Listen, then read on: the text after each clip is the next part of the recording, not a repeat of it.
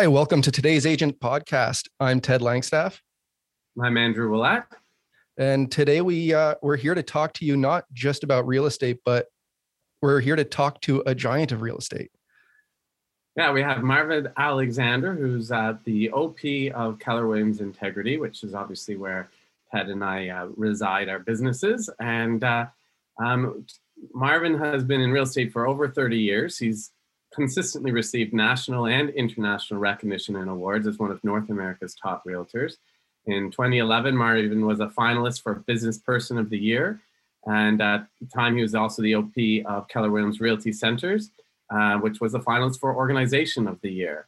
Um, he has been um, the number one realtor, correct me if I'm wrong, Marvin, uh, for Keller Williams internationally, and uh, and um, has a, a, wealth of things to um, share. And we want to hear kind of your rags to riches story, Marvin. And I understand that you have some humbler beginnings and that you're very self-made, and we're hoping to learn through you and your experiences and and and uh, kind of go through the what we call the career visioning process that uh, Keller Williams teaches whenever we're hiring someone. It's the stage, kind of the third step of our, our hiring model is called the life story, which is basically a professional autobiography. And we try to dig deep into hear what uh, lessons you've learned throughout your life and model both the career visioning process and learn from from your life story marvin are you up for that I think so.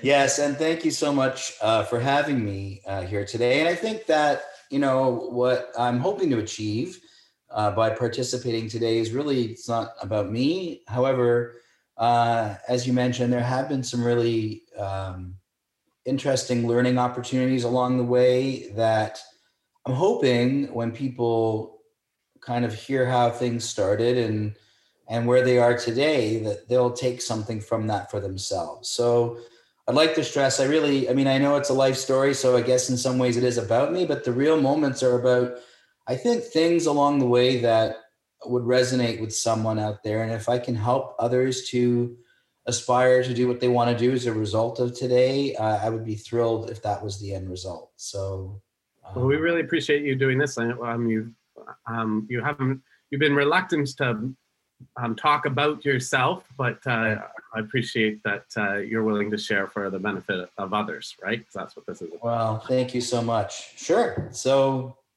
here we go. So the career visioning process, basically, um, what what we're doing is we're looking to write your professional autobiography, and and we want to do this together. Um, normally, if I was doing this with someone, I would have a, a flip chart in front of them and um, we want to kind of stop from either the time in school or a, a, big moment in your life and moving forward, kind of like your resume, but we're going to try to go deeper than that. Um, we're going to try to keep it in chronological order. And um, we're going to ask you lots of questions about like, what did you learn? And can we dig deeper? What were the highs? What were the disappointments as we go through kind of those major, major happenings? Um, so let's start with the first event. Uh, you know where do you want where do you want to start where did you finish your education or maybe even a time before that it was which were you feel? yeah oh, okay so it's interesting because i'm normally the person on the other side of the question so uh, it's kind of cool that it switched around well it is well, fun i mean you did yeah. this with me right so now i get yeah, to you seem to be enjoying this quite a bit so that's good okay um, i think that what i would say is in order to really what's wonderful about this process is in order to really know someone, work with them, better communicate with them, hire them, um, you do need to understand who they are, right? And so I think it's a really, I think it's the most important process of the of hiring and uh, of working with one another. Uh, so here's my story. Um, uh, my parents are both Jamaican. Uh, came to Canada. Um, and I'm not going back to the day I was born or the Andrew, but uh, I was born here, although we did reside in Jamaica for a while until I was about five, and then we came back. Uh, I grew up in a very tough area of Toronto. So, for those people listening from the Toronto area, they would know it. It's still very tough. It's called Flemington Park. And, um, you know, I guess when you're in the middle of something like that, you don't really know any different. You know what I mean? Like when, when you don't have much, you don't realize maybe what's out there. And I mm-hmm. guess you kind of always know there's there's more. There's you know you see things on TV, and we had by the way a black and white TV with the tubes you had to hit on the side of the TV to make it work. But you see things on TV, and it makes you wonder: is it really TV land, or is is it is it real? Is it possible? So anyhow, um, uh, I grew up in a very small uh, uh, two bedroom apartment, lots of gangs, lots of fighting. Uh, I actually became a, a, competitive fighter as a result of growing up in that area. Um, and uh, I put myself through university, and you know, I I really just wanted to aspire to be a better person in terms of you know the way I conducted myself, and I just wanted more out of life. I think so. I always had an inner an inner fire, an inner desire to um, to self improve. I think that that would be a fair statement. Um, I you went to uh, in Ottawa, right? I went to University of Ottawa. Yeah, I went to York University first, and then I went to the University of Ottawa after that. Actually, kind of funny segue. I I didn't speak French. I I um, moved to Orleans of all places which is predominantly French, and had to figure out a way to do that as I bartended going through university. So it was quite a an interesting ride. Um, I have three kids. Uh, uh, had the kids very young. Uh, what did you study in university? Uh, business. Took business administration, and uh, I was going to be a lawyer actually. And then I did an about face because, quite frankly, I just needed to make money. And I knew that um, anything that was sales based, uh, I seemed to be pretty good at and gravitated towards. Like throughout school, um, you know, I, I, took a telemarketing job for a company called Grolier when I was 15. I said I was 16, which is probably not a great thing to do, but that's what I did. And um, sold encyclopedia sets over the phone on what was used to be called a WATS line. So we would call the different time zones at what were acceptable times for them at the time we were calling. And uh, and a matter of a month or two, I was the top salesperson for the company, selling 40 encyclopedia sets a day. So in a four hour shift. So it was pretty cool first experience with sales. And I kind of flirted in and out of that um, as I was going through school. But um, yeah, I had three kids. Uh, and when they were aged 12, 9, and 7, and I was um, in real estate at that time, uh, uh, uh, my ex-wife uh, left me with the three kids and i was there to raise them by myself. And that was probably the lowest of all the lows uh, because uh, it was a very um, difficult situation. I basically gave up everything to have the kids and we were living actually in a trailer uh, around an hour and 45 minutes away uh, from where i was selling real estate and I, i'm going to kind of bounce around the story a little bit but just give you an overview and then I'll tell you how I got into real estate because I think that's yeah, what you go. know. I was about to yeah. try to stop you and pull you. Yeah, back. no, no, I know you want to know that. Um, and what was really interesting at that moment uh, uh, was that the it was a different kind of low for me because it was a, a low that involved kids, didn't just involve myself. You know what I mean? Mm-hmm. So I knew that I had to go from living in this trailer, which was the only thing I had, um, and I remember I had a $289 a month payment, which at the time seemed huge under the circumstances, and no money. And I had, and I was basically, you know, um, starting all over again in every regard. Now, uh, anyway, in a point in reference, um, you, were you at were you the one of the top individual agents at Remax already at this point, or were you at Royal LePage? Yeah, I've probably muddled up the timeline a little bit. So let me let me back up a bit. Definitely muddled up the timeline, just for the record. But uh, yeah, I don't know if it's a start over moment or we should start over. Um, yeah, so let me okay. So let me explain to you how I got into real estate. So okay. sounds good. Uh, at the time we were expecting our second child, who's now third 30, almost 31 years old, right? So we were, no, she was just born. She was an infant. And I knew I needed to make more money. Um, but I didn't know how. Doing, what would you have been doing prior to real estate? Yeah, I really screwed up this timeline now that now that you say it. I'm oh, sorry because it kind of jumped ahead a little bit. Uh, okay. It's like 12 years. It's okay. Let's uh let's what did you do coming out of university and were there any highs or lows in university yeah um i'm just wondering if we should start this whole thing all over again quite I frankly so. i don't i don't think so Really? No. Yeah. Well, I don't want to confuse people along the way, and I'd like to give a better timeline. I guess I went into the personal part of it more than the business part of it, and maybe, maybe that's a strength or maybe that's a weakness. I don't know. Um, okay, so let's back up to the business timeline because people got an idea of hardship now. Yeah. Uh, so uh, after university, I uh, started actually designing telemarketing operations for companies because of that experience doing telemarketing as a kid. And um, uh, I, I realized um, after that that I needed a better job. So then I was uh, a manager um, um, uh, for the Transit Commission in Toronto. I did that for uh, a few years. transit commission And is that like an advanced commission company or something like that for the real no, no, estate? no, for the Transit Commission for for Okay. Toronto Transit. Yeah. So it was it was a salaried position and it paid quite well. Um, however, I knew that wasn't for me. You know, that, that's just not what I was meant to do. But I was trying to make ends meet, young family. So then uh, I realized, okay, um, I need to move out of downtown Toronto and get to a suburb where it's a bit more affordable. So this is, I guess, where the real estate story kicks in. And for the people that have been listening, I do apologize if it took a while to get here. So what happened was uh, I tried to sell my house myself. And, uh, you know, it's kind of a funny story because the story's been published in some magazines and things in the past. And I lived at Pharmacy and Lawrence, which is two major streets in Toronto. And I was the second house in from the intersection. So it was very visible from a very busy intersection. And at that time, it wasn't like now. I mean, professional real estate signs and feature sheets that were all printed, so that just wasn't the way it was. So there was a company called Pear Tree at the time, and what they did is they helped people try to sell their house themselves.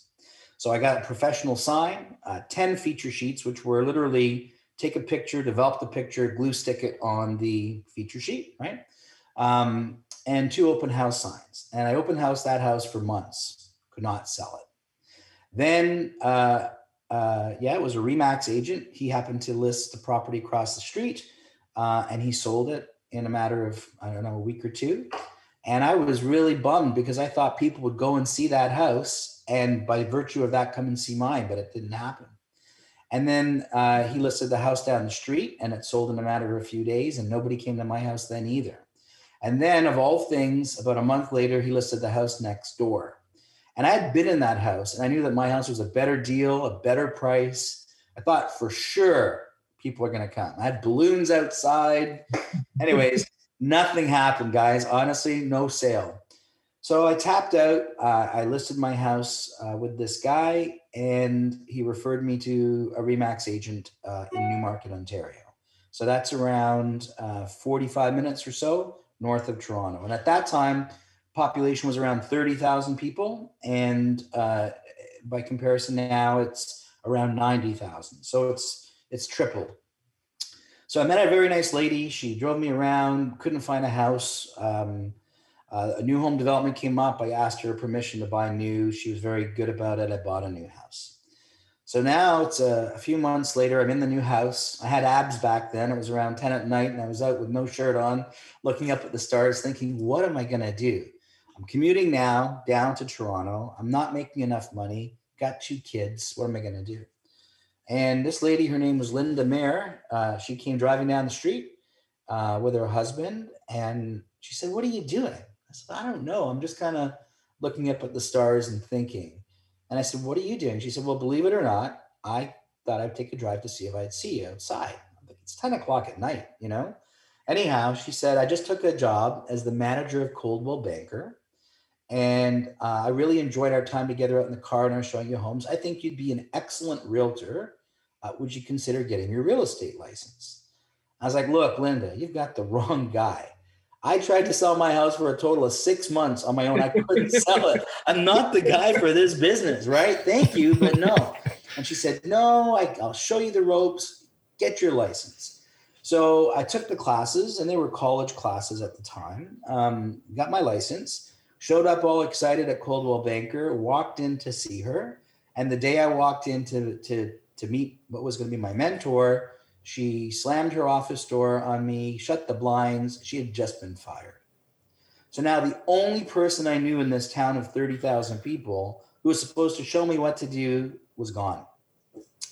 Anyway, uh, it was a very difficult time to start in real estate, 1992. Uh, for those that have been in the business a while, or for those of you that want to look it up, it was like probably the worst that we've seen in 30 years.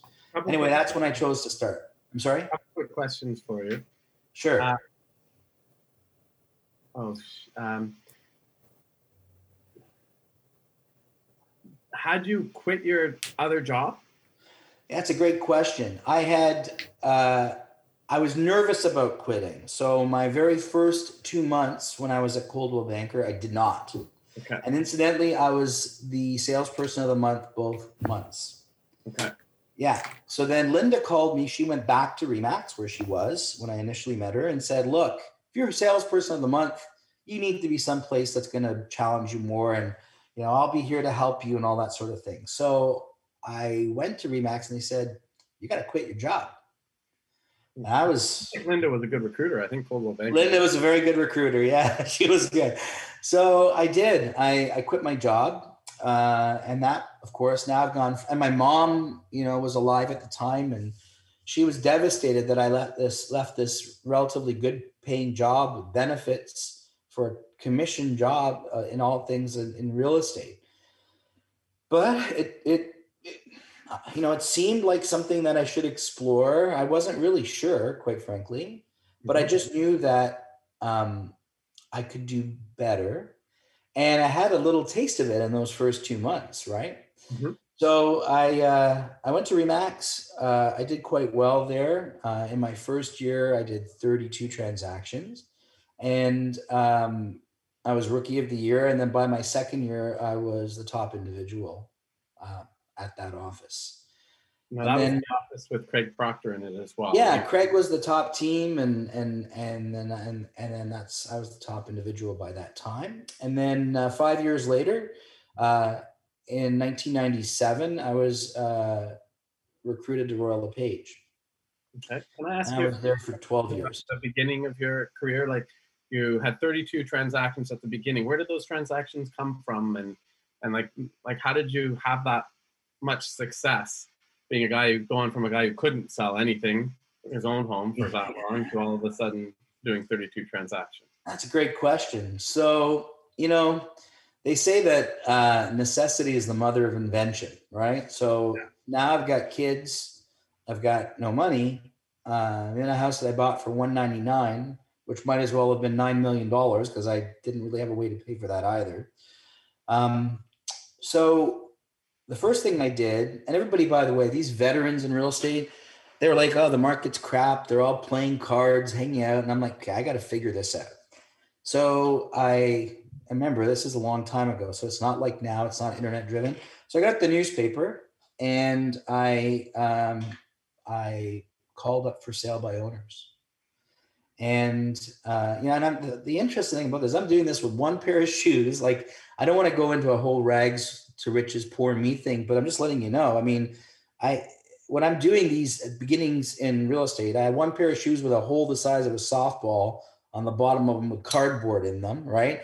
And Andrew, uh, Ted, I had this car that it had a carburetor still. It was an older car, and to start it, I had to take the cover off the car, like the carburetor, the filter, and use pliers and a screwdriver to hold the carb open to start the car. So what whenever I would go on a listing appointment, I'd have to park like around the corner so they didn't see me pop the hood to open the car. And whenever I had buyers, because we used to always take them in our cars then, I used to have to leave the car running the whole time, even when we went in the houses. And I would tell them, oh, you know, it's hot. I want to keep the car nice and cool for you. Or, oh, it's cold out. I want to keep the car nice and warm for you in the wintertime. That's what I had to do, right?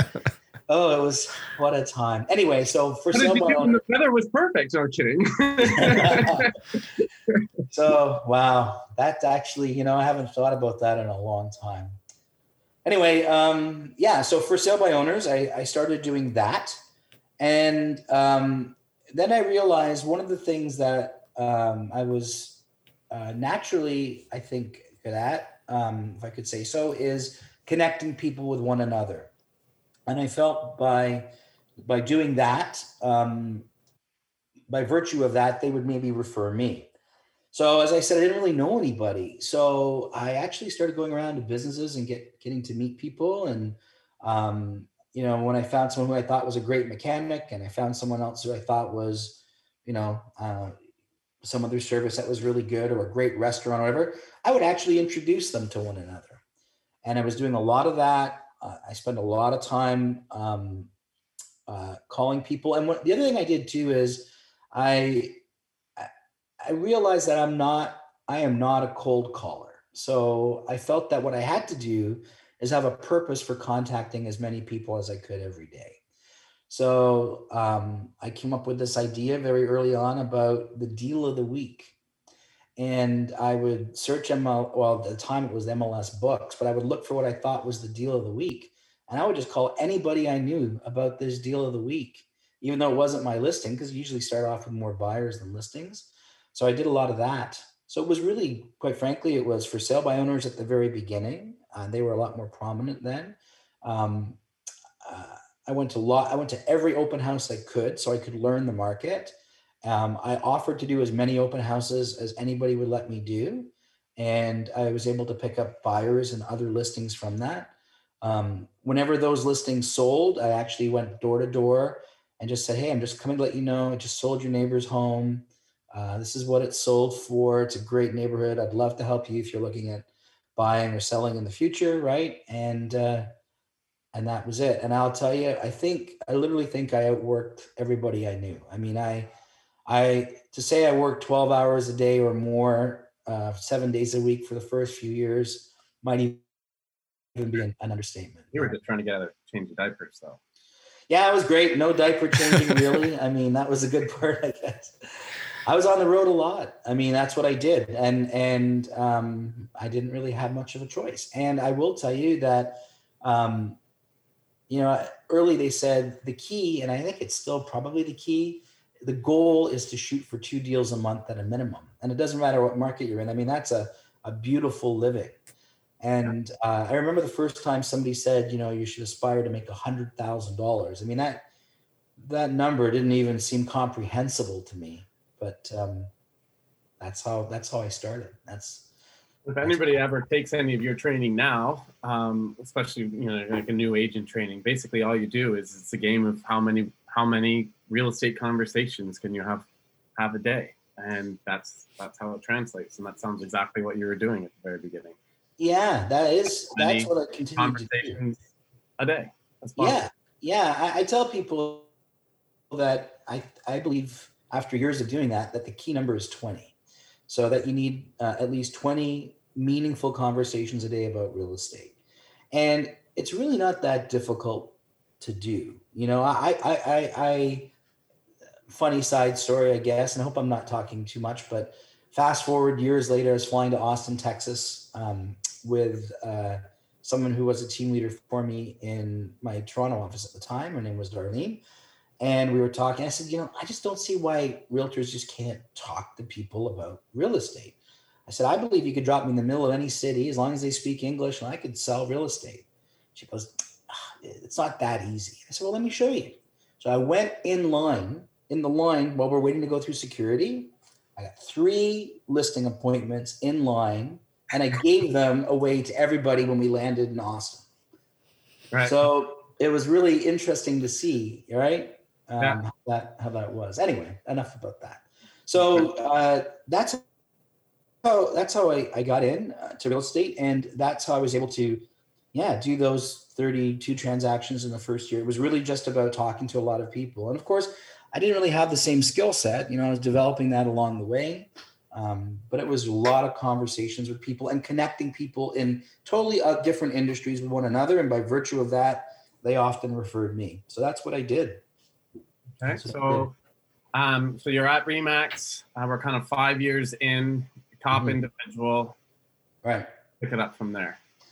Yeah. So uh, at that time, Royal LePage was in last position in our community. They had 20 odd realtors, and uh, they had been speaking to me about joining, and I really wasn't that interested. And they eventually made me an offer I felt I couldn't refuse, so I went, and um, I helped uh, build that office up. I, I, I met with agents considering to come. I guess I gave them some uh, validity. Uh, uh, so I was, you know, the day I joined, I was the top realtor there. And then uh, When you say, Uh, let me, when you, were, would you have been the top realtor in Newmarket at that time? yes, Individual? yeah, Individual, right? That yeah. wasn't kind of like, Well, for sure. It would have been still Craig Proctor's team and maybe two other larger teams, I think, would have been ahead of me, but as an individual, for sure. Yeah. Yeah. And then, um, yeah. And then, you know, at the, the, at that point is when I hired my first assistant.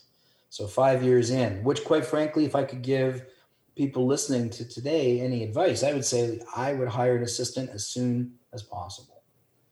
And as long as you hire correctly with the right parameters, I think um, it's it's almost risk free for that's not really the right terminology, but I mean if you do it correctly and there's a three month probationary period and you're upfront with the person saying that you're you're making a three month commitment and you know at the end of the three months if everything goes well we're gonna we're gonna go into a long term commitment.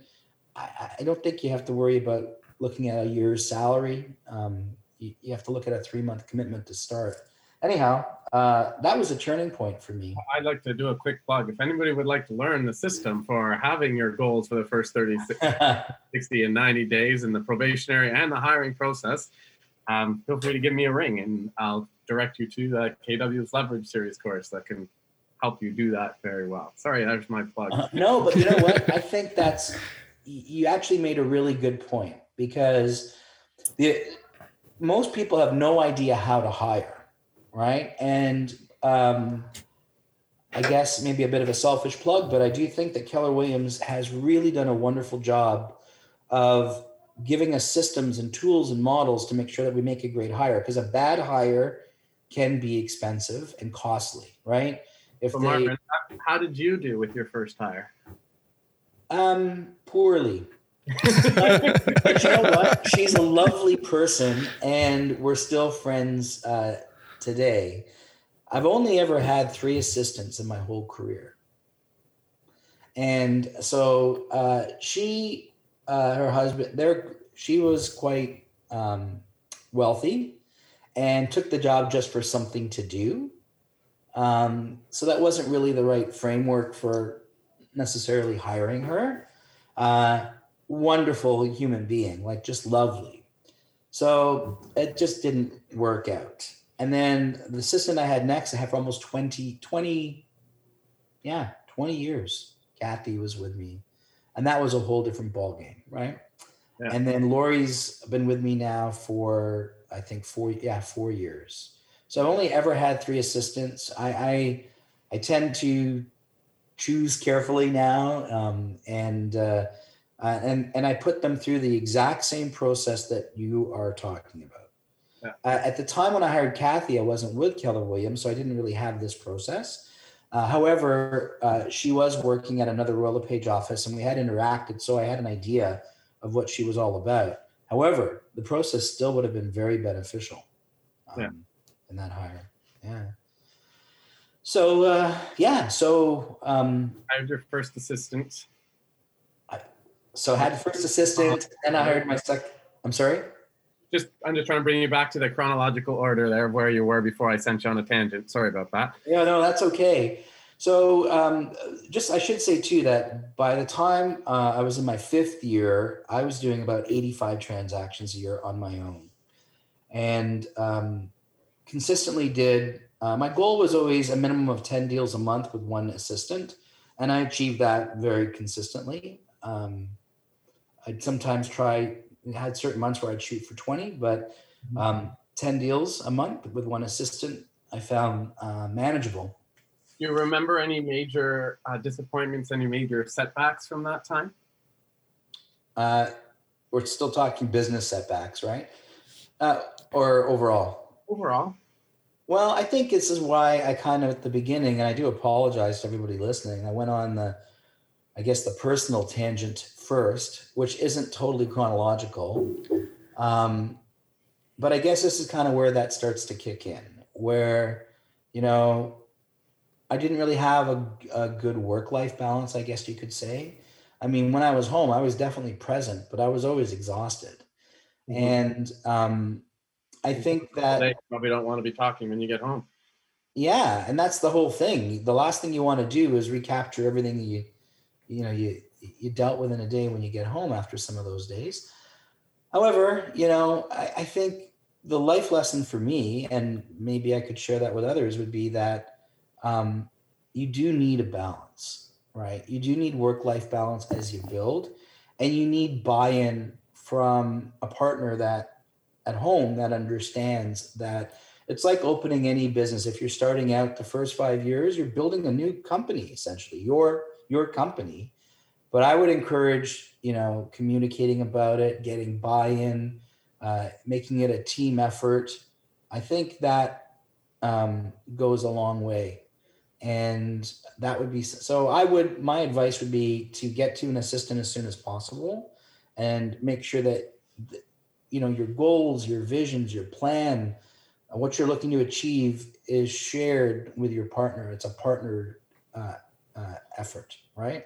Mm-hmm. So, um, anyway, so the hardships, I guess, at that time were yeah, you know, even though I was doing really well at that point, I was not doing so well in other areas, you know, of of my life, I guess. And um, and you know, the other thing is I didn't even know that. I didn't see it that way, but mm-hmm. you know, there's different points of view, I guess, in any relationship, and that's how that was. And and so um, I guess uh, on the flip side, I sold that 199 house and bought the biggest house in that subdivision at that time. And I had a pool and all the things I kind of dreamed of, you know. I had a car that didn't have to start by opening up the hood. Yeah, it was a whole different thing. And then, um, out of curiosity, because I know you're a car guy. Wait, what was I'm that? a car guy now. Yeah, I have. I have lots of car at that time. Uh, at that time, I had a phenomenal Mercury Sable, my friend with power windows and power locks. So nothing crazy. That's yeah. what I had. Yeah. Um, and the reason I had that car is I got it like two years roughly into my real estate career, maybe a year, and I had it like on a on a four year lease. So and then, then after that, I remember I was driving. I had a few Infinitis, and then I thought that was a big step up. And then I went from Infiniti to uh, to Mercedes and Audis and all that other stuff that I that I drive oh. pretty quickly. Yeah. So anyhow, um, what happened was uh, uh, uh, we moved to that house, a better house for sure, um, and I had three kids at that time, and then that's when everything kind of fell apart on the personal side, and it was very messy. Like it was not amicable at all, um, and you know, uh, as it turned out. Um, I was, I guess, the the better caregiver. I, I guess is the right term to use. I'm not trying to be insulting or anything, but anyways, I ended up with the kids by myself. And in order to make that happen, I had to give up everything. Uh, the house, which was sold, but the proceeds went there. I paid spousal support. I paid child support, even though I had the kids. And all I had was this, back to the beginning of the story, this trailer that was $289 a month and a pool table that did not fit in the trailer. So yeah.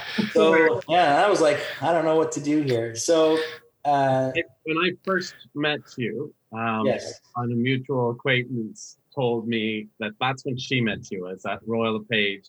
You were the top agent, yet you were right back to having shoes with huge holes in the bottom and cardboard in the bottom of your shoes. And nobody understood why. And that was that was why. Was because yeah, and it wasn't a story I felt I I really wanted to share. Do you know what I mean? And yeah. um, so what happened though? Uh, so now it was, I guess it was the summertime, and it wasn't so bad, right? Community hour and forty five minutes for the kids and all that stuff. Um, however, I had a friend of mine, and she was building a house, and she was building me a basement apartment in the house for me and the kids. But as new construction goes, it got delayed, and So now we're into colder months like October and November, where now this was a heated trailer, mind you, but uh, you know, water lines trying to keep them from freezing and stuff like that, commuting until I could get into that basement apartment. So uh, I think the point of all this is that year was it was in 2000. So uh, in I guess the last 21 years, you know, is really when I started uh, rebuilding and, and building real wealth and uh, looking at business a whole different way. Um, so I guess the first 10 years were a little tougher and the last 20 have been pretty, pretty awesome. So uh, I saw an opportunity. I knew that I wanted to open my own company. I was going to open an independent company uh, in 2008. Um, I heard a little bit about Keller Williams and uh, I started investigating the company. So in between 2000, on the year of the trailer, Yeah. and the year of the basement apartment, to 2008, Yes. um, what what was that like? Just business building, just consistent numbers, consistent success. When did you start working with the developers? Like what what happened and what were the highs and lows of that time? Okay, so I'm going to bounce a little bit again. So, um, and I know people are more interested in the business aspect. So I'm sorry about the life I actually aspect. don't think so. I think it's it's about the whole the whole Yeah, I, th- I think the the life aspect is just as uh, important. Yeah. Okay, well, thank you. I mean, I, I know that. I guess the the lesson of it all, because I don't want it to be really about about me, is that everyone has their stuff, you know. And when I, I always say we tend to judge people's outsides uh, against our insides, meaning that we know what's going on internally in our life, and we look at the exterior of what other people seem to be living, and we have no idea what they're going through at home, right? So maybe this would be helpful for some people that way. Um, so yeah, uh, uh, I should. So in two in two thousand, um, a buddy of mine invited me to go to Newfoundland to go golfing. Uh, he was the president of Appleton Rum. We grew up together in that same tough neighborhood. And I said, absolutely not. I've got three kids. I can't go anywhere. Um, you know, uh, I said, he said, well, I've already spoken to your mom. Just going to watch the kids. Uh, I'm paying for the whole trip. You're coming. So I'd never been to Newfoundland. I got there and uh, the first night we went out, I met my wife um, uh, in a bar. we met in a bar in Newfoundland. Uh, she's an amazing woman. Uh, she'd never been married and uh, teacher now retired and um, started that relationship in in in 20 in uh, in 2000 and uh, we had a long distance relationship flying back and forth for about a year um, and then she had a house there so we rented out her house so we could test things out and she she moved to newmarket and Like in the um, basement apartment? I'm assuming no. actually yes Yeah. Okay. uh, in the basement apartment, two bedroom basement apartment, uh, for a few months, and but I was able to um, buy. I always knew she was a saint, but now I really know. yeah, she really is. And then, um, uh, but then I bought a significant house. So there's a jump there. So let me back up now to your earlier question. So uh, what helped me get to 85 transactions on my own was I realized that there were other aspects of real estate. I'm going right back now to about year three or four, okay, uh, of my career. And that was that it seemed that everybody, I, the way I kind of look at it is it's like the pistons of a, of a car's engine.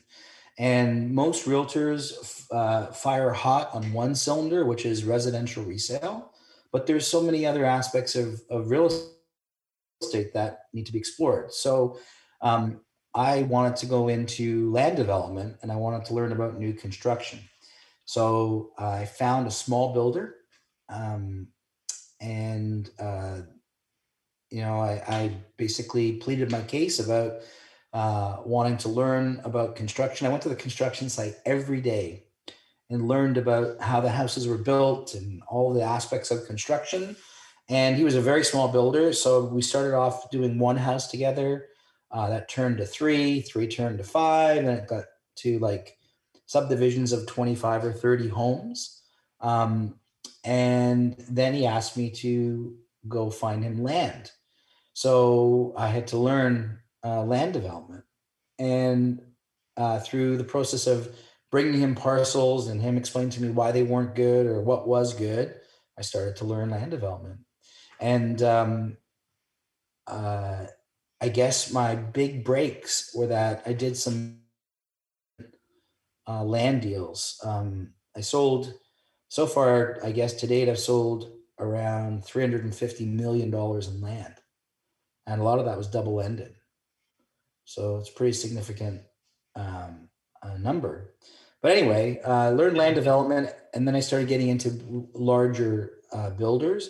So uh, I have a large builder, um, one of the largest in Toronto. I do their low rise sites for them. Um, and I have a mid sized builder. Um, so, and I do their, all of their sites for them. And I no longer have the small builder, but he's still a good friend. Um, in fact, when I was going through my tough time before um, I had the kids all the time on my own, which was very quick into the separation, I was living in his basement. Um, and then that went to the trailer when I had the kids, and then the rest of the story, you know. So um, when Rhonda uh, moved here in 2020, um, yeah, we bought a, a, really nice home, and then uh, uh, a few years after that, I decided, okay, I want to go into my own. I want to do my own thing. Like I want my own my own company, and uh, through builder sales and land development and my clientele, I was doing uh, my peak years around 350 transactions, all with one assistant.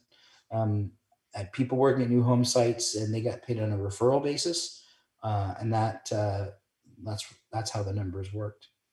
So you've never, you've always had an assistant and really only ever one partner. Is, is that right? Like you've never really had a team yourself. I've never really had a partner. Um, okay. So I've had uh, one agent that he worked with me for about 10 years. Uh, he's now uh, with another friend of mine on, on, on his team.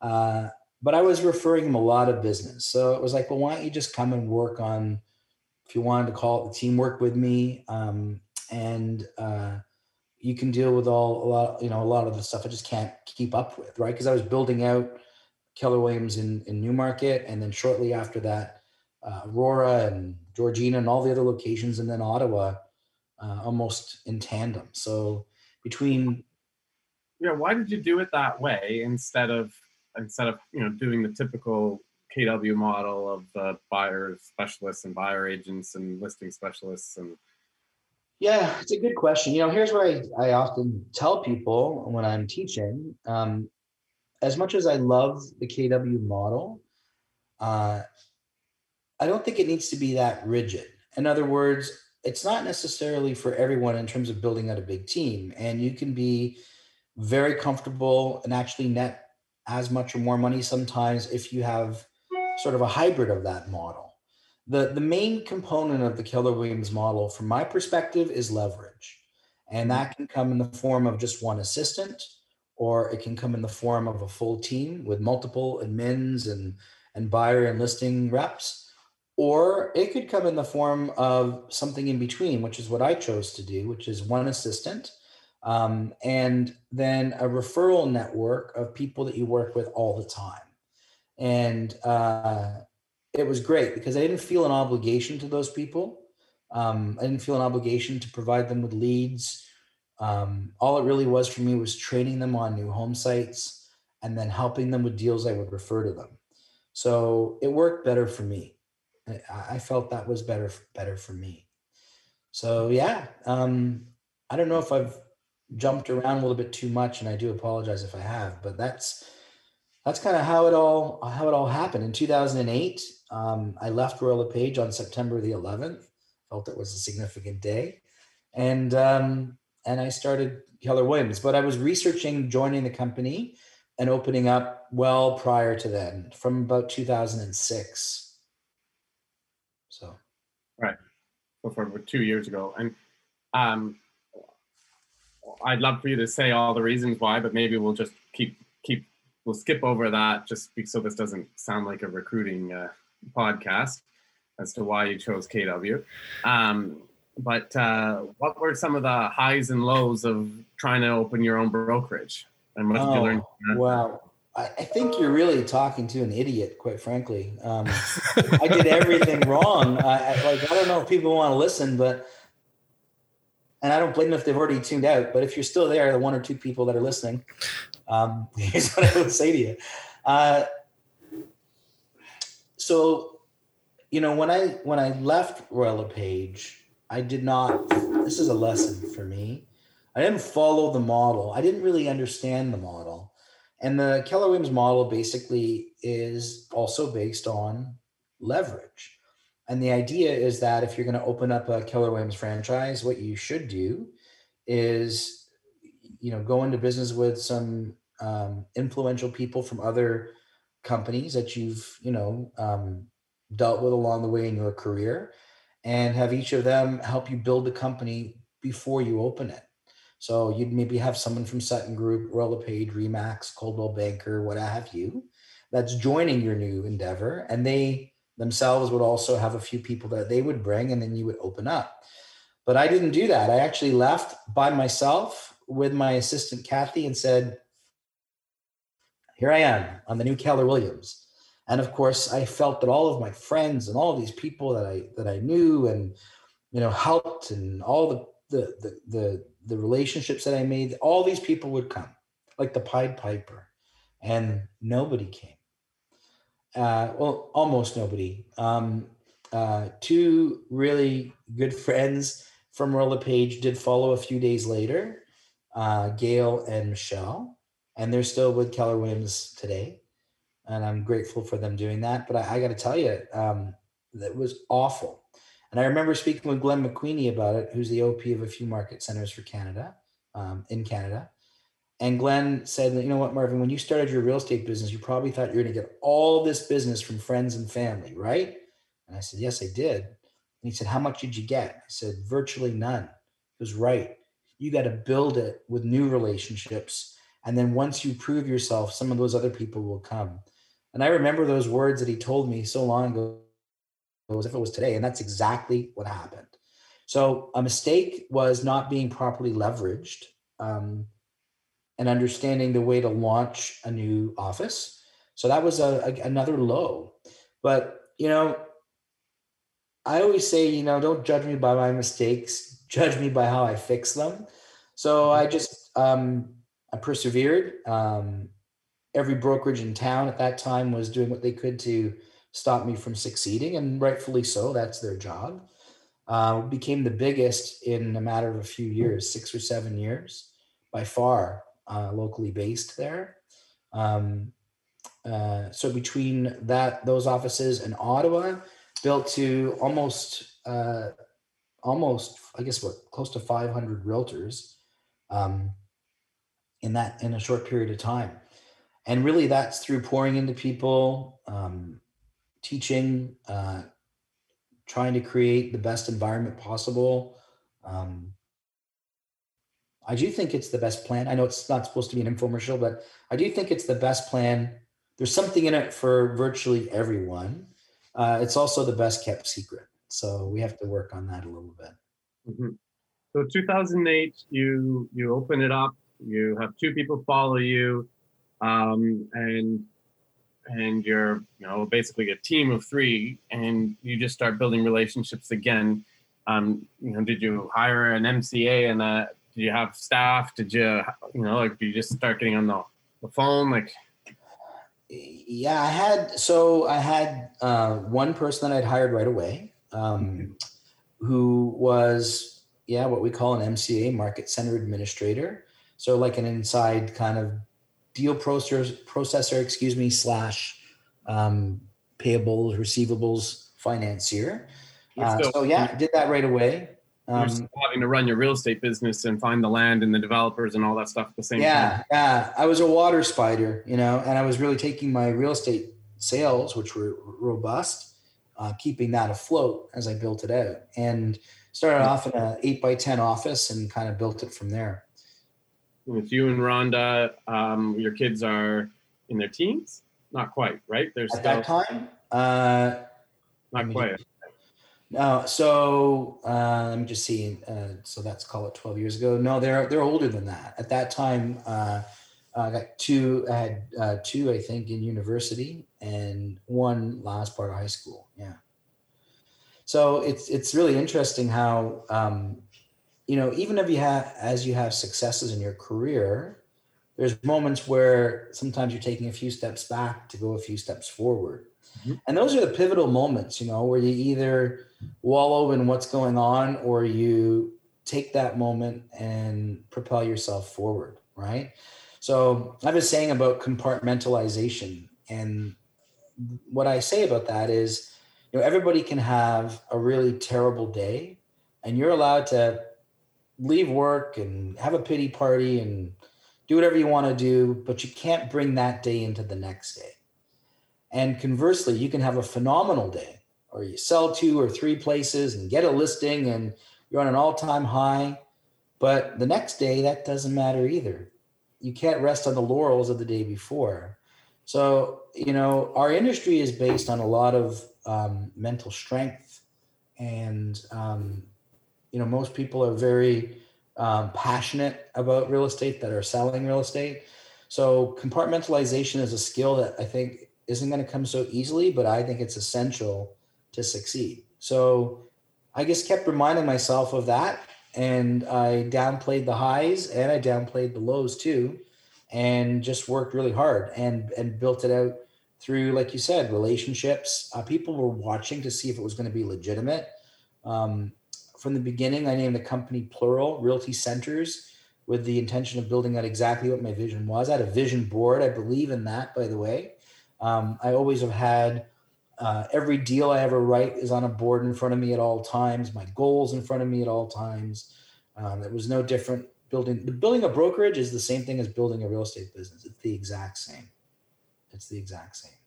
And then what was interesting, and we joke about it now, all of the people that I offered shares in the company at the beginning to come, not one of them took share, bought shares. Every single one of those people are there today with zero.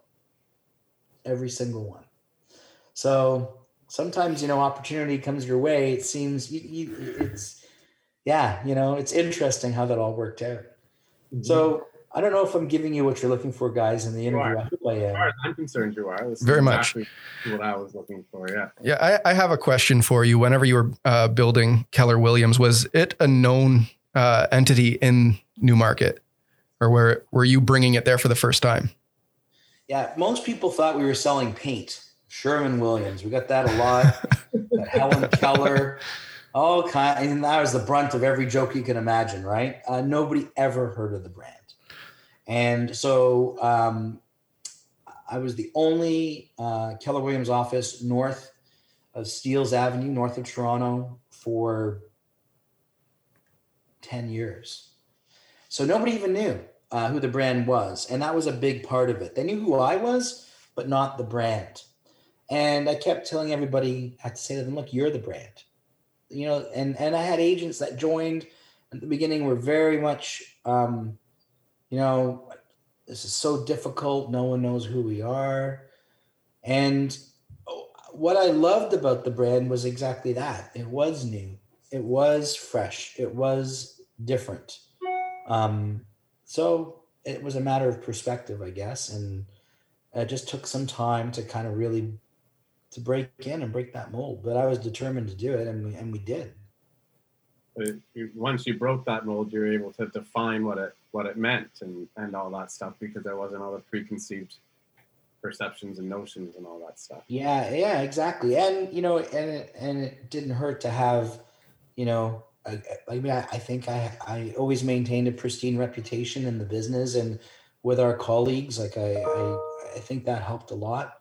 Um, mm-hmm. uh, so yeah, yeah. So it's it's but you know, it's amazing, right? Because uh, one of the things I did, like in the in the last twenty years, which we haven't spoken of, is really wealth building was a big thing for me. Owning multiple properties, commercial and residential. Um, uh, I think I, I, at the peak I had maybe fifteen, something like that.